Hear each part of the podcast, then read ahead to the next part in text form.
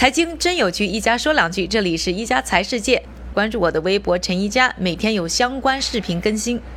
很多呢和我一样呢，在海外生活多年的华人啊，对于国货的敏感度呢变得异常的高。任何呢和祖国呢有牵连的品牌呢，都会迅速被我们探测到。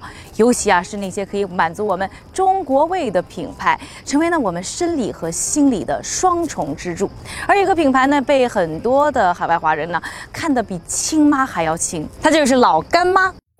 就是你大概什么时候来美国的？我大概是三年半之前，然后我当时学校在长岛，然后也没有什么呃中国超市，对，只有美国超市嘛。过来大概半年多左右，然后突然有一天，学姐给了我一瓶老干妈，然后我觉得特别开心。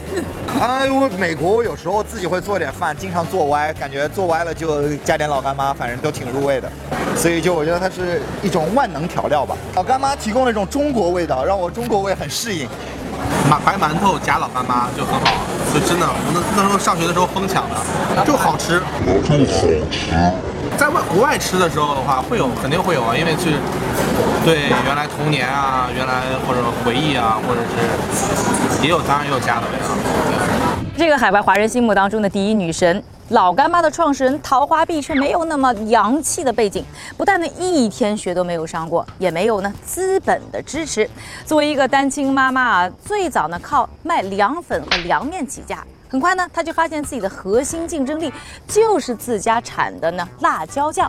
于是呢，在一九九六年啊，开始办厂，创立了老干妈，就此呢一发不可收拾。这么多年啊，愣是不上市、不贷款、不欠账，凭着呢商学院最鄙视的原始经营模式呢，快速增长。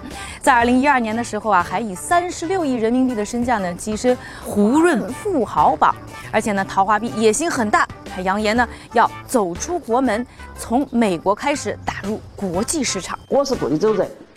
我要跟贵州人民争光，第一炮我就是老干妈豆豉，第一炮我打美国。桃花币呢，还真的做到了，就是从啊海外华人市场做起呢，慢慢就进入了美国的主流市场。老干妈的话，就是我们从自从开业开始就一直有在卖这个产品，买的人是非常多。再一个，它受众是比较大的，不仅仅是中国人，亚洲的。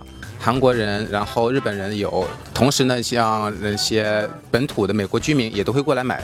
老外他们那种色拉差的味道和口感是跟我们的老干妈差距是非常大的。对老外来说，它这个味道会比它本土的一些各种调味料要好很多。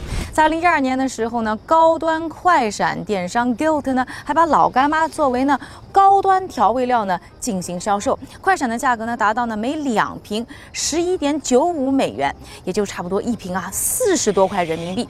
之后呢，很多的美食博主和美食节目呢，也开始介绍呢老干妈，把它作为啊调味珍品。都说呢，音乐呢是跨国界的语言，而在我看来呢，吃才是最好跨越一切鸿沟的沟通方式。就是凭着呢好的口味啊，老干妈成为当之无愧的国际国货品牌。现在呢，老干妈呢已经呢远销一百五十多个国家，每年的销售量呢超过六亿瓶。而我们呢，也会带着对老干妈的真爱。继续走四方，感谢各位的收听，我们明天再见。